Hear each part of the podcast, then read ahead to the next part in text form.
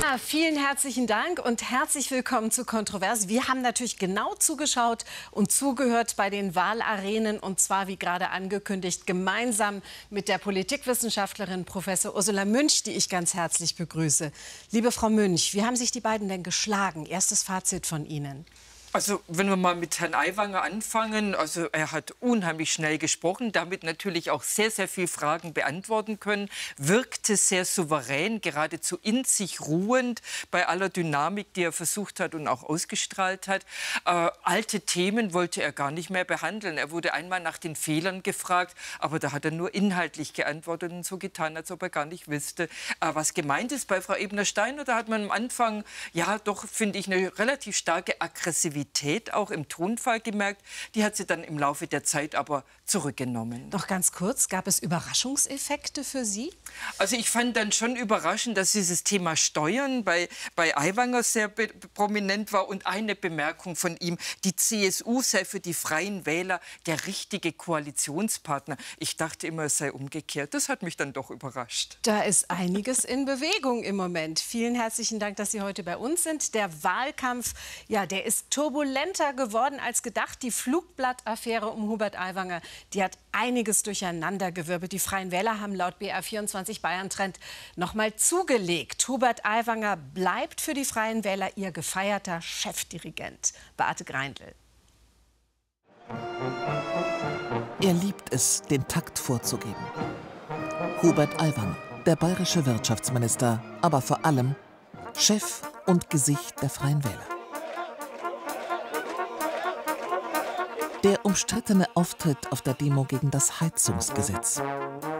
Und denen in Berlin sagen, ihr habt wohl den Arsch offen da oben, meine Damen und Herren. Seine mitunter derben Sprüche kommen an. Einer, der es auch mal krachen lässt. Ministerpräsident Söder hat sich früh auf die Weiterführung der Koalition festgelegt. In der schwarz-orangen Koalition sitzt Aiwanger sicher im Sattel.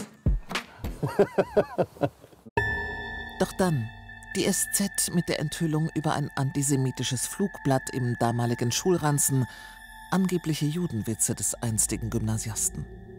Die Empörung ist zunächst groß. Aiwanger verschwindet kurz von der Bildfläche, seine Volksfestkutsche bleibt leer. Doch dann dreht er den Spieß um.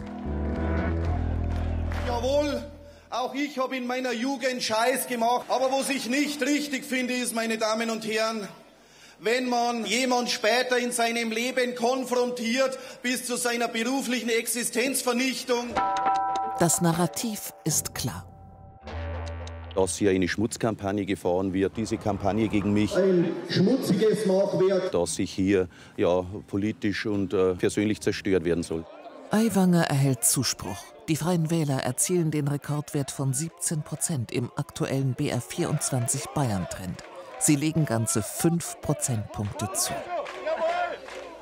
Frau Professor Münch, geht denn die Strategie von Aiwanger auf, die Flugblattaffäre als reine Schmutzkampagne darzustellen, abzutun? Also zumindest bei der Anhängerschaft von Herrn Aiwanger und der Freien Wähler, da geht sie auf. Das empört natürlich viele andere Menschen, aber bei denjenigen, die er erreichen möchte, ja, da scheint es zu verfangen. Das haben wir ja auch in der Sendung, das hat ja auch ein Zuschauer bewusst angesprochen, dass er ihm doch Unrecht getan worden. Also da haben dann zumindest die Anhänger zugestimmt, ja. Und Aiwanger zeigt sich da ziemlich ungerührt, oder?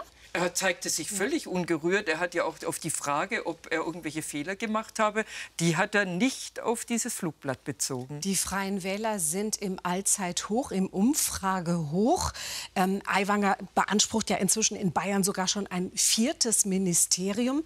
Hat sich Markus Söder mit seiner frühen Festlegung auf die Freien Wähler als Koalitionspartner also ins eigene Fleisch geschnitten? Also zumindest, ja, er hat im Grunde ja seinen Handlungsspielraum äh, durchaus eingeschränkt, indem er eben im Grunde andere Koalitionsoptionen gar nicht mehr zulässt, weil er ja natürlich auch äh, sich Söder weiterhin abgrenzen möchte von der Ampelregierung. Aber gleichzeitig kann man ja schon auch feststellen und vermuten, also wenn es jetzt Herr Aiwanger und die Freien Wähler auch übertreiben würden mit ihren Forderungen, also es gibt keinen notariellen Vorvertrag für ein Koalitionsbündnis, also ja, Söder hat sich entsprechend artikuliert und geäußert, aber wenn es die Freien Wähler übertreiben, können sie auch irgendwann mal die Hutschnur dann platzen. Sind wir gespannt, was nach der Wahl passiert. Ähm, Sie haben eben schon angesprochen Steuern und Abgaben. Da würden wir gerne einen Ausschnitt zeigen aus der Wahlarena. Und zwar einen Ausschnitt, in dem sich Hubert Aiwanger äußert zum Thema Arbeit muss sich lohnen und deshalb müssen Steuern und Abgaben runter noch der Bürgergeldempfänger mehr wie der Mindestlohnempfänger. Wir müssen die Steuern senken, die Einkommensteuer 2000 Euro im Monat steuerfrei. Das braucht man. Ja, da hat er sicherlich einen Nerv getroffen. Aber ist das finanzierbar? Ich meine, das ist natürlich die Frage. Die Frage wurde ihm ja dann auch nachgestellt vom Moderator. Ist denn das eigentlich finanzierbar? Aiwanger argumentiert, ja, dann würden ja mehr Leute arbeiten. Es gäbe also schlicht und ergreifend dann auch ein höheres Steueraufkommen und man könne es quasi äh, durch sich selbst finanzieren. Das kommt unheimlich gut an, weil natürlich viele Leute ärgert, dass einerseits das Bürgergeld erhöht wird, dass andererseits diejenigen, die jetzt äh, Niedriglohnsektor arbeiten, wahnsinnig viel Steuern trotzdem zahlen zahlen müssen im Verhältnis und der Abstand zu niedrig ist. Also das ist ein Thema, das gut ankommt bei den Leuten. Und das mit der Finanzierbarkeit, naja, da muss sich dann jemand anderer drum kümmern. Sie haben eben schon angesprochen, es gibt keinen notariell beglaubigten Vertrag, dass diese Koalition fortgesetzt wird. Söder hat Aiwanger zähneknirschend im Amt belassen nach der Flugblattaffäre. Ähm, wie nehmen Sie das Verhältnis der beiden jetzt wahr? Also ich würde sagen, das Verhältnis war schon vorher jetzt nicht von einer tiefen Freundschaft geprägt. Das hat man schon während Corona gemerkt und darauf hat ja Herr Aiwanger auch Bezug genommen. Das scheint ihn nach wie vor zu ärgern, dass er da auch mal ein bisschen zurechtgewiesen worden ist. Also das Verhältnis ist relativ schlecht, aber trotzdem verspricht sich die CSU eine einigermaßen unkomplizierte Koalition. Jetzt schauen wir, vielen Dank für den Moment, auf die zweite Runde Wahlarena, in der die AfD-Spitzenkandidatin Katrin Ebner-Steiner von Bürgerinnen und Bürgern befragt wurde. Ihr Wahlkreis ist Deggendorf, ihre politische Laufbahn ein Auf und Ab. Jetzt ist die Populistin im Dirndl, wie ein Magazin sie mal genannt hat, heute sah sie anders aus, wieder an der Spitze der AfD. Beate Greindl. Katrin Ebner-Steiner Spitzenkandidatin der bayerischen AfD, hat bereits in der Vergangenheit Rekordergebnisse für ihre Partei erzielt. Für diesen Wahlkampf bekommt sie Unterstützung aus Berlin. Ihr Hauptthema seit jeher Migration. Daran wollen wir die Schwarzen messen, ob sie diese Asylflut beenden. Wir lassen uns nicht mehr länger verarschen. Wir lassen uns nicht mehr das Geld aus der Tasche ziehen. So geht's nicht mehr weiter. Ebner Steiner ist für ihren besonders radikalen Kurs bekannt. Ihr enger Draht zu Rechtsaußen Björn Höcke sorgte immer wieder für Sprengstoff, sogar in der eigenen Partei, die sie erst zur Co-Fraktionsvorsitzenden in Bayern machte. Es folgten jahrelange Lagerkämpfe zwischen radikalen und gemäßigteren Kräften. Ebner Steiner wird abgewählt. Es wird ruhiger um sie. Doch dann ist Ebner Steiner auf einmal wieder da. Im Team mit Martin Böhm wird sie Spitzenkandidatin. Und sie greift an. Irgendwann werden wir die Macht in diesem Land übernehmen und dann wird aufgeräumt, liebe Freunde. Dann wird wieder Politik für das Volk gemacht und zwar nur für das Volk, das verspreche ich euch. Laut BR24 Bayern Trend liegt die AfD aktuell bei 13 Prozent. Die Niederbayerin Ebner Steiner will mehr. Ihr Ziel mindestens 15 Prozent. Tja, mindestens 15 Prozent. Davon träumt die AfD. In den vergangenen Jahren hat sich die Fraktion im Landtag allerdings zerlegt. Von 22 Abgeordneten auf 16 ist sie geschrumpft. Ähm, schadet der Partei aber offenbar nicht. Wie erklären Sie sich das? Es schadet nicht, obwohl ja die Bürgerinnen und Bürger als Wähler weiß man ja nicht, ob das dann tatsächlich nachher rauskommt, was man da gewählt hat. Und dennoch äh, bleibt es dabei, dass es anscheinend Zuspruch findet. Das hat viel damit zu tun, dass die AfD eben ja diese Kritik auf sich lenken kann, äh, also die Kritik äh, in Form von Stimmen dann auf sich lenken kann. Und da ist den Leuten relativ egal, äh, wie seriös das ist. Es geht darum, möglichst viel Distanz zur Ampelregierung zu haben. Und das hat die AfD mehr als die CDU oder die CSU? Wir haben es mit einer sehr rechten Partei zu tun, die vom Verfassungsschutz beobachtet wird. Das wurde am Freitag ja noch mal bestätigt. Ähm, gleichzeitig reicht die Partei, wir haben es jetzt eben in der Wahlarena auch gesehen, aber die Hand zur pragmatischen Politik. Beispiel Thüringen in etwa. Ähm, was bedeutet das für die Strategie der etablierten Parteien? Das bedeutet, dass man schon auch einrechnen muss, dass man in der Kritik an der Ampelregierung, die man ja die ganze Zeit fährt, äh, dass diese Kritik äh, zwar die Leute aufstachelt, dass die aber dann doch insgesamt bei der AfD eher landet. Die AfD betreibt im Bundestag und auch im Bayerischen Landtag destruktive Oppositionspolitik und es landet im Grunde das, was man an Stimmung aufwiegelt, landet nicht bei der CDU im Bundestag oder bei der CSU, sondern es landet überwiegend bei der AfD. AfD, weil die sich auf die größtmögliche Distanz dann doch eben äh, zu allen Regierungsparteien begibt. Und das kommt in einer Zeit, wo die Leute die Regierung so stark kritisieren, gut und als glaubwürdig an. Sammelbecken der Frustration. Einer der Schwerpunkte war definitiv Abschiebung, Zuwanderung und Wohnraumpolitik. Auch dazu haben wir einen kurzen Ausschnitt vorbereitet. Wir haben hier in Bayern 40.000 Menschen, äh, die abgeschoben werden. 9.000 sind sofort zur Abschiebung ähm, bereit. Das heißt, wir als AfD setzen uns dafür ein, dass diese Personen binnen sechs Monaten in die Herkunftsländer zurückgewiesen werden. Und selbstverständlich wird dann auch die Wohnung frei. Haben die etablierten Parteien, wie die AfD immer sagt, die Altparteien, haben die zu viele Problemthemen liegen gelassen? Überlassen? Das, ja, würde ich schon sagen, kann man sicherlich so feststellen. Aber das hat natürlich auch Gründe, dass viele Themen nicht so behandelt worden sind und nicht so umgesetzt werden. Also dieses Thema zum Beispiel Abschiebungen, da würde die AfD genauso daran scheitern, äh, wie es die anderen oder wie es die Regierungsparteien tun oder wie es die seriöse Opposition tut, weil es schlicht und ergreifend Rechtswege gibt, die beschritten werden und weil vor allem äh, man erst mal wissen muss, wohin man die Leute abschiebt. Also da würde auch eine AfD relativ schnell mit der Realität in der Welt konfrontiert werden. Klartext von Professor Ursula Münch, Politikwissenschaftlerin. Herzlichen Dank, dass Sie mit uns gemeinsam diese Wahlarenen geschaut und analysiert haben. Dankeschön. Ja, und jetzt schauen wir mal, wie sich Politiker bewähren, wenn es nicht um Worte geht, sondern um Taten, wenn sie nämlich richtig anpacken müssen. In unserem Kontrovers Reality Check heute Politiker von AfD und SPD. Wie patent sind die eigentlich? Nicht. Die Genossin musste einen Knochenjob machen, in einer Wirtschaft bedienen. Und der Kollege von der AfD, hm, das verrate ich nicht. Beide hatten jedenfalls keine Ahnung, wo sie landen. Hans Hinterberger und Johannes Reichert. Zwei Landtagskandidaten, zwei Praktikumsplätze, neue Herausforderungen. Er wird heute in eine Rolle schlüpfen, die ihm sonst eher fremd ist. Gestatten, Ralf Stadler, 58 Jahre, selbstständiger Unternehmer und AfD-Abgeordneter aus Passau. Er muss heute mit anpacken. Wo? Das erfährt er erst jetzt. Grüß Gott, mein Name ist Cornelia Paulus. Ich bin Integrationslotsin und damit verantwortlich für die Ehrenamtlichen in der Flüchtling- und Migrationshilfe. Ich lade Sie zu uns ein. Bis später in Kaufbeuren. Okay, gut, super. Freue mich schon. Ja, packen wir's. Ein AfDler bei der Flüchtlingshilfe. Das ist unser Kontrovers Reality Check. Und noch jemand wird heute etwas Neues erleben. Katrin Pollack, 46 Jahre, Personalratsvorsitzende und SPD-Kandidatin aus Ansbach.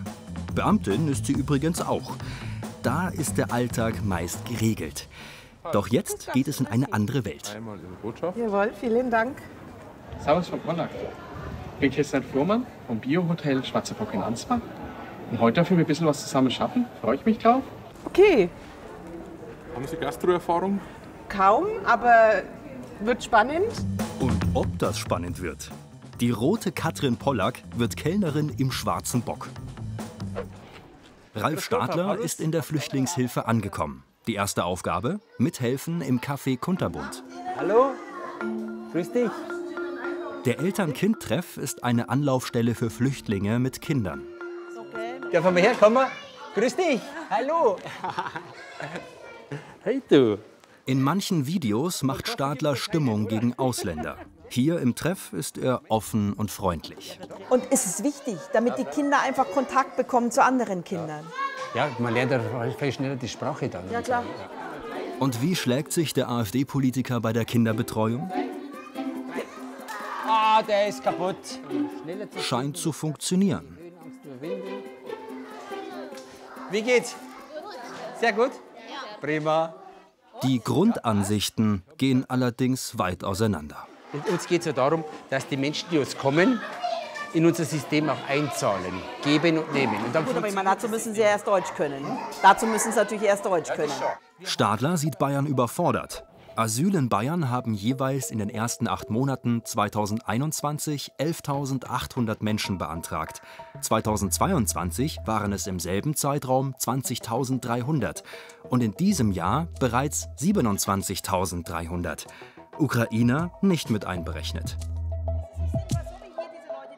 Man muss auch unterscheiden. Äh, Bestimmte Leute sind auch illegal nach Deutschland reinkommen. Die kein, Kein Mensch ist illegal. Bitte? Kein Mensch ist illegal.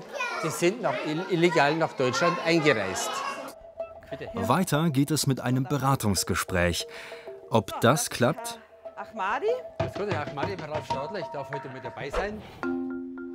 Auf die SPD-Politikerin Katrin Pollack wartet jetzt Christian Fuhrmann, der Wirt vom Schwarzen Bock. Ich finde es toll, dass wir eine Gelegenheit jetzt haben, mal unseren Beruf live vorzustellen.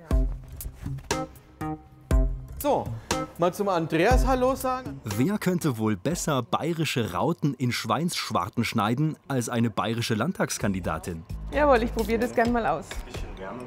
Vorbereitung ist alles. Bis die Gäste kommen, dauert es übrigens noch Stunden. Bis sie gehen, noch länger. Es gibt Tage, da reicht die Höchstarbeitszeit von 10 Stunden nicht. Da bräuchte der Wirt eigentlich eine zweite Schicht. Aber woher nehmen? 66 Prozent der deutschen Gastronomen klagen über akuten Personalmangel. Ich kriege keine zwei Schichten mehr abgedeckt. Und da müssen wir irgendwo hinkommen, dass die Arbeit einerseits fair bezahlt wird. Also da bin ich absolut dabei. Ja. Ich habe nichts gegen eine Vier-Tage-Woche, ähm, aber ich muss in den vier Tagen dann halt mal zwölf Stunden schaffen können oder vielleicht zur Not- Not 13. Ja. Also ich nehme das mit. Ist es Ja. klar, dass die Ja, SPD klar. grundsätzlich ein bisschen äh, strengere Haltung dazu Ja. hat und, und dass uns natürlich das Mitarbeitendenwohl ähm, schon an erster Stelle steht. Zurück in Kaufbeuren. Der AfD-Kandidat beim Beratungsgespräch. Ahmadi Ali Ahmadi kam als Ortskraft der Bundeswehr aus Afghanistan. Er macht einen Sprachkurs und sucht eine größere Wohnung für seine Frau und die fünf Kinder. Sie leben auf 70 Quadratmetern.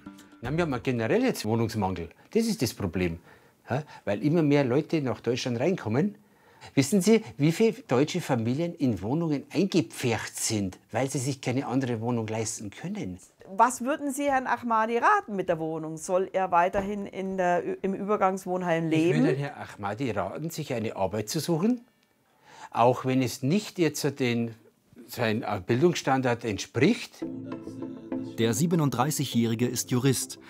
Seine Abschlüsse in Afghanistan werden von deutschen Behörden nicht anerkannt. Sie verlangen eine Übersetzung. Die kann er sich nicht leisten. Das Jobcenter zahlt dafür auch nicht. Stadler findet, zu Recht. Es handelt wieder deutsche Steuermittel. Der deutsche Steuerzahler muss jetzt wieder für etwas bezahlen. Der komplexe Fall sorgt für Diskussionen. Da werden Sachen Im Schwarzen Bock bei Katrin Pollack werden jetzt Tische gedeckt. Also von außen nach innen. Wir haben das Vorspeisemesser, Vorspeisengabel, dann Vorspeisenlöffel. Wenn jemand eben äh, keine Suppe nimmt, kann man den Löffel ausheben. Alles klar, Frau Pollack? Nein, die Gabel, die Gabel an den Teller runter. Also die, ähm, der Löffel kommt drüber. Natürlich. Ja, ja. Das Gedeck ist aber nicht die größte Sorge des Wirts. Energie, Personal, die Bioware, die er verwendet, alles wird teurer. Seine Preise sind jetzt schon gehoben, aber es gab da eine Erleichterung. Seit Juli 2020, Corona-Zeit, muss er nur 7% Mehrwertsteuer abführen. Doch die Regel läuft zum Januar 2024 aus. Ohne Verlängerung muss Christian Fuhrmann die Preise wohl erhöhen und fürchtet, Gäste zu verlieren. Wenn wir uns heute überlegen, wir gehen mit der Familie essen ähm, und dann wird es für echt viel Geld. Und das könnte bei allen Bemühungen, die wir jetzt hatten, schon mit Wirtshausunterstützungsprogrammen, da ist vorbei, da ist Ende. Das wird echt schwer, sehe ich schwarz. Der Bundeskanzler hat da ja schon signalisiert, dass er da schon noch mal drüber nachdenkt und auch wohlwollend drüber nachdenkt. Und gut, im Endeffekt entscheidet das Parlament dann. Eine Sache, die Ihre SPD im Bundestag mitentscheidet. Und das schon bald. Ralf Stadlers Tag bei den Flüchtlingen geht zu Ende. Wir kommen zum Fazit. Zum nächsten Mal. Ciao. Recht herzlichen Dank. War ein interessanter Tag heute. Hat Spaß gemacht und Sie leisten da wirklich einen tollen Beitrag und das möchte ich da wirklich mit würdigen. Würden Sie ihn jetzt äh, hier einstellen zur Flüchtlingsberatung? Immer. Also er, also er, kann immer, er kann immer bei mir als Ehrenamtlicher arbeiten. Also ich meine, da bin ich vollkommen offen. Natürlich würde ich natürlich auch suchen, ganz gezielt halt, was für einen Arbeitsbereich, ja, äh, in welchen Arbeitsbereich er passen würde. Aber ich kann jeden beschäftigen. Aber so von der Frage der Empathie her, hat das auch gepasst? Da sind mir die politischen Ansichten etwas zu konträr um es ganz ehrlich zu sagen. Und äh, ich würde ihn auch nicht mit jedem Flüchtling kombinieren. Okay, Herr Stadler, dann. Eine gemischte Bilanz. Bei Katrin Pollack geht es jetzt in die heiße Phase. Die Gäste sind da. Ja. Ein helles. Ein helles, ja. Getränke müssen jetzt zügig ins Glas und das Essen an den Tisch. Haben wir das Schäufele in, in der Eisenpfanne, genau. Und um das Geschirr hat sich die Sozialdemokratin auch noch gekümmert. Christian Fuhrmann überlegt schon, sie einzustellen.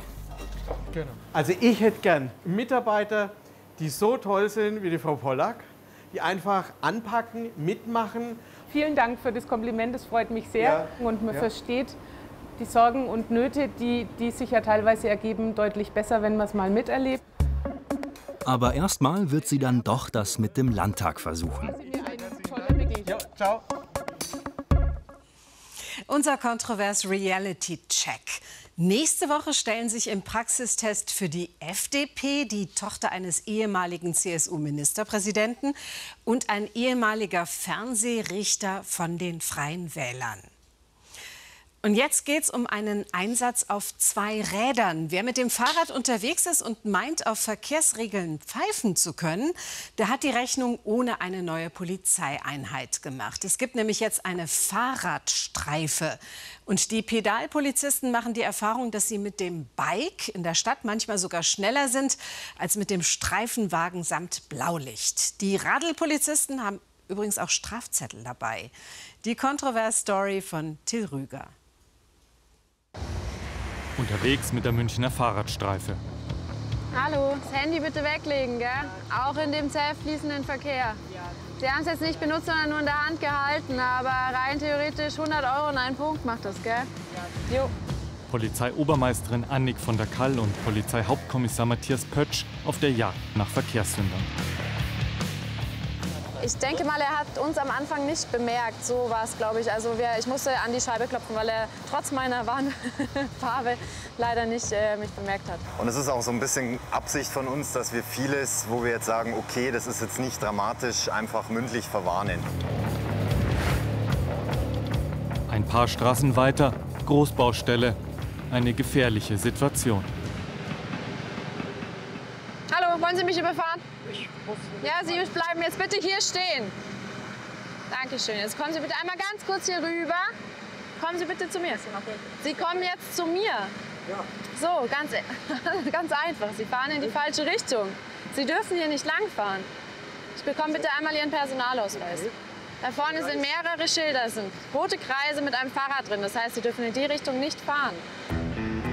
Täglich von 8 bis 18 Uhr sind die beiden unterwegs. Schwerpunkt Verkehrsüberwachung. Hier sind die Falschradler meist einsichtig, aber das wird sich im Laufe des Tages noch ändern. Warten Sie ganz kurz. Sie dürfen einmal bitte kurz damit rüberkommen. Auch für Sie da vorne sind große rote Schilder, wo ein Fahrrad drin heißt. Das heißt, Sie dürfen in die Richtung nicht fahren. In die? Ja, also da, wo Sie jetzt hergekommen sind. Sie können gerne von da nach da fahren, aber nicht von da nach da. Ja, und wie soll ich dann so fahren? Sie müssen leider schieben oder Sie nehmen den Umweg. Das ist hier komisch gelöst. Ja, man versteht es nicht ganz, warum das nicht funktioniert. Die beiden sind Teil des Pilotprojekts Ganzjährige Fahrradstreife mit neun Beamten in München und sechs in Nürnberg. Bislang waren sie nur im Sommer unterwegs. Dieser Lieferwagen steht auf einem Fahrradweg. Ein häufiger Verstoß. Wir haben jetzt geschaut, wie viel sie zum Ausladen haben. Es ist wirklich ungünstig, weil sie halt den Radweg da blockieren. Und es ist auch äh, Baumaterial, was jetzt auch recht scharfkantig ist, wenn man das natürlich auslädt. Es ist aber jetzt tatsächlich, wenn man sich umschaut, einfach nicht möglich, irgendwo anders zu parken. Schärfere Kontrollen bei Rad- und Autofahrern fordert er, Michael Brandner vom Allgemeinen Deutschen Fahrradclub ADFC. Die Polizei und besonders die Fahrradstreife seien oft zu nachsichtig, wenn es um Radverkehr geht. Also die Polizei könnte generell den Verkehr äh, stärker überwachen. Das sind sowohl die berühmten äh, Geisterradler, die man rausfischen kann, Autos parken oder stellen sich auf Radwege, was zu gefährlichen Ausweichmanövern führt. Und da passiert gefühlt gar nichts. Und oft genug steht auch die Polizei selbst auf Rad- und Gehwegen. Aber auch die Radfahrer würden immer rücksichtsloser. Es sind einfach viel mehr Radfahrer. Man hat ja mittlerweile an Aufstellflächen, an Ampeln gar keinen Platz mehr, weil es zu viele sind, ähm, weil das halt zu wenig oder zu langsam ausgebaut ist. Schwere Unfälle und tödliche Unfälle passieren immer zwischen Auto- und Fußgängern und Radfahrern und das sollte äh, natürlich der, der, primäre Fokus sein. Und ja, natürlich werden auch die Radfahrer diszipliniert, wenn da ähm, Polizeistreifen unterwegs sind. 2022 verzeichnete die bayerische Polizei 19.646 Fahrradunfälle, so viele wie noch nie. Allein in München gab es 3.110. 84 Unfälle in Bayern endeten tödlich. In München starben im vergangenen Jahr neun Radfahrer. Schuld an vielen Radunfällen seien laut Polizeistatistik oft die Radfahrer selbst durch eigene Fahrfehler oder zu schnelles Fahren. Die Gründe für Unfälle, die Radfahrer verursacht haben, waren zum Beispiel in München falsche Straßenbenutzung, Vorfahrts- und Vorrangmissachtung, Fehler beim Abbiegen und Wenden, Fehler beim Überholen und Vorbeifahren, Fahren unter Alkoholeinfluss. Der nächste Kontrollpunkt, eine Kreuzung mit Fuß- und Fahrradampel. Halten sich die Radler an die Rotphasen?